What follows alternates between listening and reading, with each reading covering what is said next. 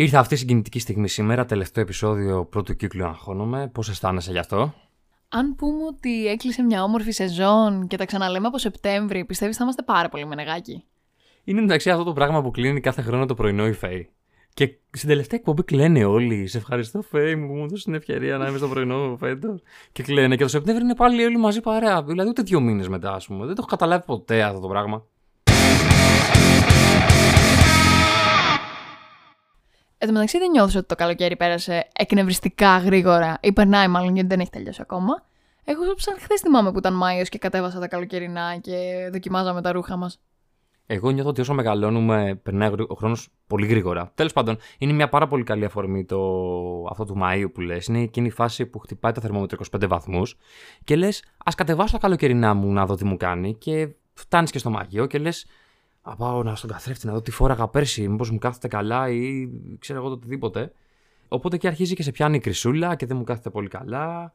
Και για ποιο λόγο παραέφαγα τις γιορτές. Ε, και το βράδυ δεν χρειαζόταν με το Netflix να τρώω προφιτερεόλ. Και κλασικά μετά από αναζήτηση στο ίντερνετ καταλήγει σε κάτι περίεργα site, ρε, που σου λένε λιποαναρρόφηση μέσα σε δύο μέρες και πώς να χάσεις 14 κιλά μέσα σε ένα βράδυ και όλα αυτά τα περίεργα site. Το πιο κλασικό είναι, νομίζω το έχω διαβάσει κάπου κιόλας, ότι το Μάιο αυξάνονται πολύ οι αιτήσεις ε, και εγγραφές στα γυμναστήρια. Και νομίζουμε όλοι εντάξει ότι από, άμα κάνουμε γυμναστική το Μάιο και λίγο τον Ιούνιο με μια διατροφή, το έχουμε γίνει ξαφνικά Σβαξενέγκερ.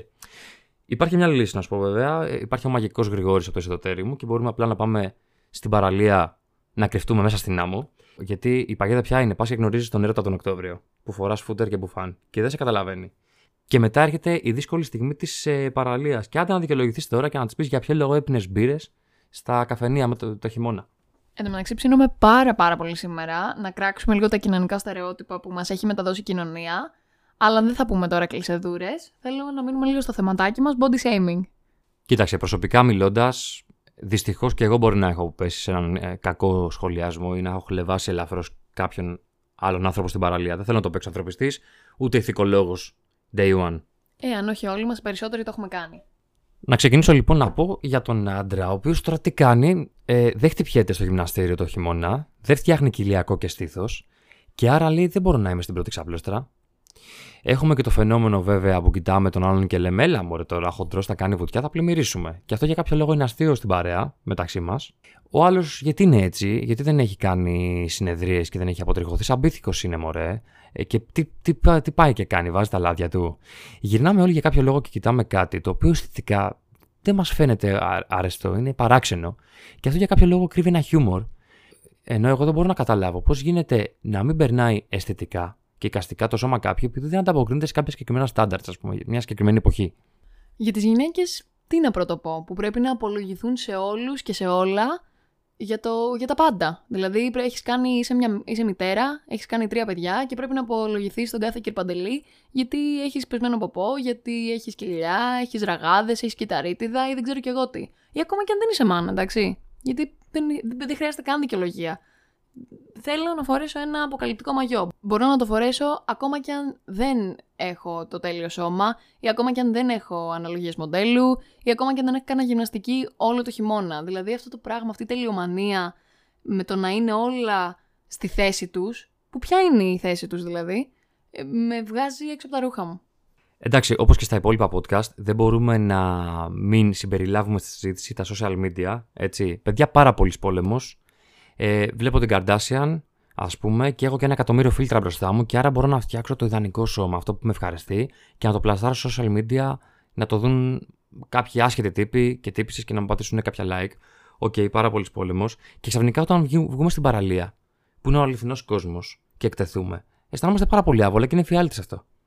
Αυτό που τα σώματα μπαίνουν και βγαίνουν εντός και εκτός μόδας, Πώς μπορούμε να το δικαιολογήσουμε δηλαδή; Αυτή τη στιγμή δηλαδή λέμε και το λέμε με άνεση ότι αυτό το σώμα είναι της μόδας. Δηλαδή το να έχεις καμπύλες αυτή τη στιγμή, ε, όχι υπερβολικές, αλλά ούτε να είσαι και πάρα πολύ αδύνατη, είναι της μόδας. Αυτό είναι το επιθυμητό σώμα. Στις αρχές της ε, δεκαετίας του 2000 ήταν το να είσαι πάρα πάρα πολύ αδύνατη. Οπότε ξεφεύγανες σε εξωφρενικές δίαιτες και τέτοια. Δηλαδή από πού και ως πού το σώμα είναι μόδα. Λες για κάποια εποχή ήταν πολύ καλά να πηγαίνεις στην παραλία. Τώρα δεν μπορείς να πας. Ε, σε 10 χρόνια θα ξαναμπορέσεις να πας ε, με αυτοπεποίθηση και ούτω καθεξής. Είναι πάρα πολλά τα θέματα. Εγώ θέλω να πάμε και σε κάτι άλλο που με απασχολεί πάρα πολύ. Ε, και θα ήθελα λίγο, παιδιά, στο σημείο να, να ενοχλήσω λίγο τη συντηρητική μας πλευρά και να πω το εξής. Παιδιά, ένα μοφιλόφιλο ζευγάρι που κάθεται στη διπλανή ξαπλώστρα δεν έχει κάτι το παράξενο για να συζητήσουμε, ούτε κάποιο χιούμορ κρύβεται εκεί πέρα. Μπορούμε να κοιτάμε απλά ο καθένας το δικό του τέρι, τη δική μας παρέα ε, τέλος πάντων. Η οικογένεια έτσι κι αλλιώς αλλάζει μορφή, αυτό το ξέρουμε και θα πρέπει σιγά σιγά να αρχίσουμε να συμφιλειωνόμαστε με αυτό. Και το καλοκαίρι και παραλία είναι μια πάρα, πάρα πολύ καλή αρχή που έχουμε όλοι πολύ καλή διάθεση. Θα προτιμούσα πραγματικά όλα αυτά τα άτομα μαζί που κάνουν αυτά τα σχόλια να μαζέψουμε όλη αυτή την ενέργεια και να την διοχετεύσουμε στο να μαζέψουμε λίγο τα σκουπίδια μας στην παραλία. Νομίζω ο κόσμος θα ήταν λίγο καλύτερος. Κοίτα, εγώ στον κόσμο γενικά έχω εμπιστοσύνη. Βασικά στον κόσμο που μας ακούει έχω εμπιστοσύνη και ελπίζω θα είναι τύπος και υπογραμμός. Συμφωνία. Και να θίξουμε και άλλο ζήτημα. Δηλαδή, τι γίνεται, μάλλον για ποιο λόγο συμβαίνει αυτό; Ποιο; Βλέπουμε ένα άτομο με ειδικές ικανότητες να σιγά σιγά να μεταβαίνει προς τη ράμπα για να μπει στο νερό. Αυτό για κάποιο λόγο σηκώνει ψου ψου ψου και συζητήσεις. Δεν καταλαβαίνω γιατί. Δεν καταλαβαίνω γιατί τα βλέμματά μας γυρνάνε γύρω και ε, κοντά σε αυτό. Ή ας πούμε, όταν ένα δικό του πρόσωπο θα το βοηθήσει κάπως να μεταβεί στο νερό. Δεν είναι ούτε αυτό άξιο λόγου, ούτε άξιο συζήτηση, ούτε άξιο σχολιασμού. Να ρίξετε και μια ματιά σε περίπτωση που δεν το έχετε κάνει, σε μια καμπάνια που έκανε η Ισπανική κυβέρνηση αυτό το καλοκαίρι, στο οποίο φαίνονταν γυναίκες ε, από, με κάθε σώμα, με κάθε ατέλεια, με, με πολλά κιλά, με λίγα κιλά, ακόμα και μια γυναίκα με μαστακτομή, το οποίο εγώ προσωπικά δεν το έχω ξαναδεί και μου φάνηκε ένα πάρα πολύ ωραίο και χειρό μήνυμα. Πρέπει να καλλιεργηθεί σιγά σιγά ε, η άνεση σε όλους να αισθάνονται περήφανοι για το σώμα τους. Το σώμα τους είναι μοναδικό, ιδιαίτερο ε, και εγωτευτικό. Βέβαια, να σου πω τώρα κάτι. Για να γίνουν όλα αυτά, δηλαδή για να φτάσει στο σημείο να κοροϊδέψεις κάποιον για το σώμα του, σημαίνει ότι πρέπει να έχεις φτάσει και στην παραλία. Και δεν μπορώ να περιμένω πραγματικά σε αυτό το podcast μου για το τελευταίο για το καλοκαίρι να ε, κατηγορήσω, να απομυθοποιήσω μάλλον τον μέγα Έλληνα θεό τουρισμό με την παραλία, τον ήλιο και την καλοπέραση και να πούμε κάποια πράγματα σιγά σιγά με το όνομά τους. Έτσι, γελάω ήδη χωρίς να θίξω κάποια πράγματα. Δηλαδή, θέλω να σου πω τώρα για ακτοπλοϊκά, αεροπορικά και βενζίνη. Ε, παιδιά, αναφέρομαι σε τιμές, έτσι. Και εντάξει, να είσαι φοιτητής, να έχεις το πάσος σου, κάτι μπορεί να γίνει. Άντε και να κληρωθείς και τον τουρισμό για όλους και κάτι μπορεί να γίνει εκεί πέρα, ας πούμε, ότι κάπου θα πας ένα τρίμερο, στη Μακρόνισο. Το χαμηλό σου θεματάκι τι γίνεται, στείνεται πάνω από το TaxiNet. Μήπως και επιδοτηθεί από αυτή τη ρημάδα την κυβέρνηση και πάρει ένα βάουτσερ. Έχουμε γίνει λίγο παπαδάκι, μου φαίνεται. Γιατί ο Γιώργος είναι φίλος. Βρε πονηρή. Τι 100% πληρότητα και οι τιμές 100 ευρώ το βράδυ. Πάμε καλά. Ο μέσος φοιτητής κάνει μια part-time δουλειά και παίρνει 300 ευρώ το μήνα. Πού θα τα βρει τα λεφτά για αυτές τις διακοπές; Να ζητήσει από τον μπαμπά του. Ο μπαμπάς του ήδη πληρώνει τη ΔΕΗ και τα Ζάναξ για να αντέξει που πληρώνει τη ΔΕΗ. Εγώ είμαι ειλικρινής. Θα συνεχίσω να γκρινιάζω ρεάτι μου μέχρι 31 Σεπτέμβρη που δεν μου δώσατε το τουρισμό για όλου, παιδιά. Εγώ και θα με κληρωθώ να πάω ένα ταξιδάκι; Κοιτάξτε, είναι πάρα πολύ καλό και είναι και μια χαρά να πάμε σε μια παραλία, να κάτσουμε γύρω από μια πετσάτα με μια κιθάρα και να τραγουδήσουμε. Είναι μια, μια χαρά αυτό. Απλά ρε παιδιά, σταματήσουμε τα αστεία με αυτόν τον ελληνικό τουρισμό τώρα. Στην οφειλελή Ελλάδα, ο τουρισμός είναι για τουρίστες και Σαουδάραβες. Τέλος. Αλλά δεν σας έχουμε ανάγκη. Θα πάμε όλοι μαζί ε, κάμπινγκ. Εντάξει, το λέω εγώ αυτό. Οπότε, αν κάτσω μισή ώρα στο κάμπινγκ και με τσιμπήσουν ένα κονούπια θα φύγω με κρίση νεύρων. Never mind, όλα καλά.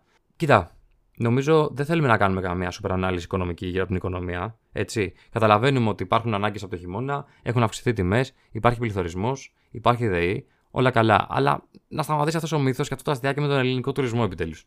Εμένα επίσης δεν μου αρέσει να νιώθω ότι με κοροϊδεύουν. Δηλαδή αυτή τη στιγμή, άμα πας σε μια παραλία στη Βάρκιζα, σε ένα beach bar, πληρώνεις τα ίδια που πληρώνεις και σε ένα νησί του Αιγαίου. Δηλαδή, υποτίθεται δεν πληρώνουμε την ποιότητα. Άσε το ε, να πω το πολύ απλό έτσι ότι πλέον είναι, αξίζει πολύ περισσότερο να, να μαζέψεις 200 ευρώ να πας ένα ταξίδι το Σεπτέμβριο στο εξωτερικό. Να σου πω κάτι. Ανοργάνωτες και πάλι ανοργάνωτες. Μια ψάθα και οι λίγο πιο οργανωμένοι καρακλάκια. Επίσης, όποιον και να δούμε, εμείς κοιτάμε τον ήλιο και τη θάλασσα. Δεν σχολιάζουμε, δεν ψιθυρίζουμε, δεν φέρνουμε κανέναν άνθρωπο για τον χύψη λόγο που θα σκαφιστούμε σε δύσκολη θέση στην παραλία. Επίσης. Έλα, πες το, πες το, πες το. Επίσης, μη τυχόν και εκεί τώρα τον Αύγουστο στις παραλίες που θα βρίσκεστε, δεν μας ακούτε, γιατί θέλουμε να βγάλουμε λεφτά και εμείς να πάμε διακοπές. Πρωί, μεσημέρι, βράδυ, ευλαβικά αγχώνομαι. Σαν αντιβίωση το αγχώνομαι. Λοιπόν, ε, εγώ ευχαριστώ όλο τον κόσμο μας. Ευχαριστώ, μαμά, που μας άκουγες. Ευχαριστώ και τη δικιά σου μαμά. Ο ποκαλιάτη που είσαι.